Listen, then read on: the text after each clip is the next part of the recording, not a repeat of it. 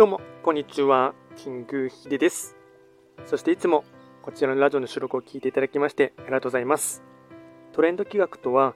トレンドと企画を掛け合わせました造語でありまして、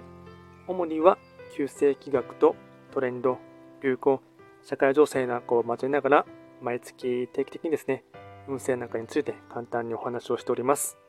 で、今日ですね、話をしていきたいテーマといたしましては、また、午前中に1本上げたものとですね、若干関連するかもしれませんが、SNS に関することでですね、あの話をですね、フリートークでしていきたいかなと思います。まあ、テーマといたしましては、えっと、タイトルどうしようかなって今悩んでいますが、えっと、そうですね、切り口といたしましては、毎日何かしらのアプリでライブ配信をしている人はマジで尊敬するっていうことをですね、話をしていきたいかなと思います。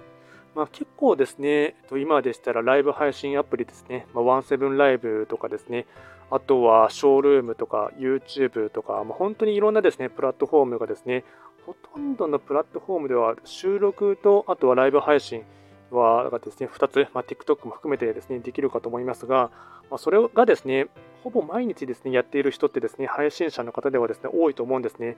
で、今こちらの収録している、まあ、のラジオ配信のですね、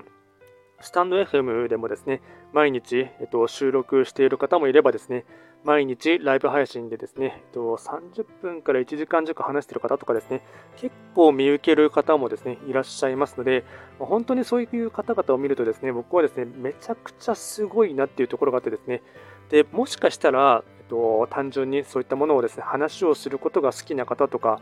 あとは作業配信をするだけとかでもですね、ある意味ですね、あの毎日日のルーティンの中に習慣化している方とかもいてですね、まあ、楽しみながらやれている方もいるかなと思うんですが、僕はですね、正直個人的な性格面というかですね、生活のサイクルとしてもですね、毎日、日まあ、毎日じゃなくてもですね、2、3日に1回のペースでも落としたとしても、ライブ配信をやるっていうことはですね、結構ですね、ハードルが高いというかですね、あまり僕の性格的に合わないなっていうところがですね、すごい思うところがあってですね、で、これはですね、うん、ま、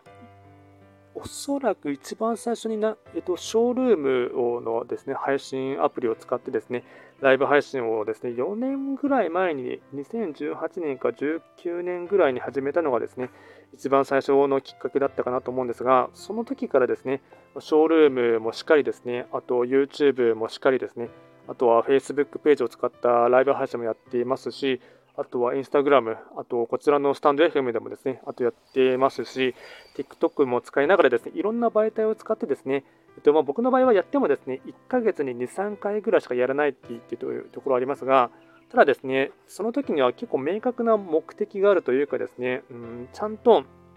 こういったテーマで話をしようっていうふうに決めてですね、やることが多いので、必ず何かしらですね、とリスナーさんとかそういった方々と話をするコミュニケーションツールとしてですね、ずっとやり続けるっていう体でですね、やることは僕の性格的な面ではですね、かなりですね、難しいかなっていう思ってですね、なので、そういった部分で、もう本当にですね、うん、僕に持っていないものをですね、たくさん持っていらっしゃる方とか、あと、とにかく継続して物事をですね、やりきれる方がですね、30分から、まあ、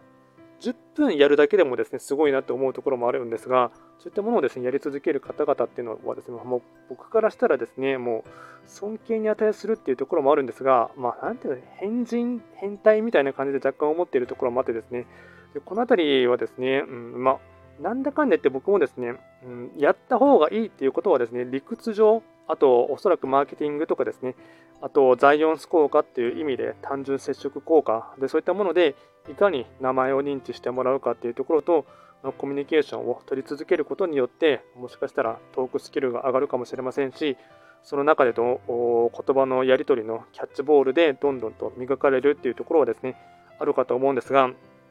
やっぱですね人は向き不向きがあるかなっていうところもですねすごい思うところもありますし、うん、やっていてもちろんですねリスナーの方とかが入ってきてですねうん何かしらその盛り上がる話題とかあればですね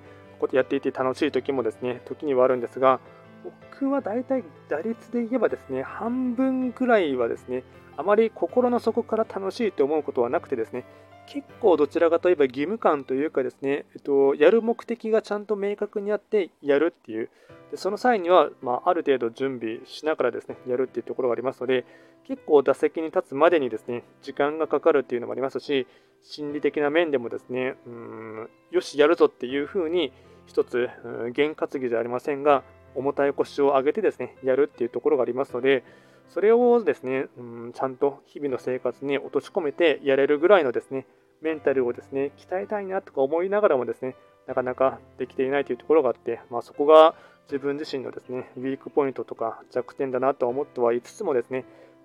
克服したいなとは思っているんですが、ちょっと難しいかなというところもですね、ありながら、日々やっているところではあります。なので、これをですね、うーん、ペース的に1週間でもの1回でもですね、やってみたい、やる決意をですね、なんとかですね、心理的な面でも、あと、うん体力的な面でもですねや、やっていきたいかなというところはありますが、それはですね、結構2023年、まあ、2023年に限らずですね、今後2、3年ぐらいのですね、人生のテーマというか、克服していきたいですね、ある種のマイルストーン的な部分で思っているところではではあります。なので、今回はですね、まあ、ちょっとあまりですね、これがうん人のためになるですね、収録かはどうかはちょっと分かりませんが、今これを聞いていただいている方で、ライブ配信が毎日できている方はですね、本当にそれだけでですね、特特質な能力というか、すごいスキルだなっていうのも思いますし、それがですね、ずっと続ければ続けるほど必ずですね、身になるかなと思いますので、そのあたりをですね、結構自信を持ってほしいかなと思っています。今回はですね、と、ライブ配信を毎日やる方はすごいということで、テーマで簡単にお話を、シェアをさせていただきました。今回も最後まで聞いていただきまして、ありがとうございました。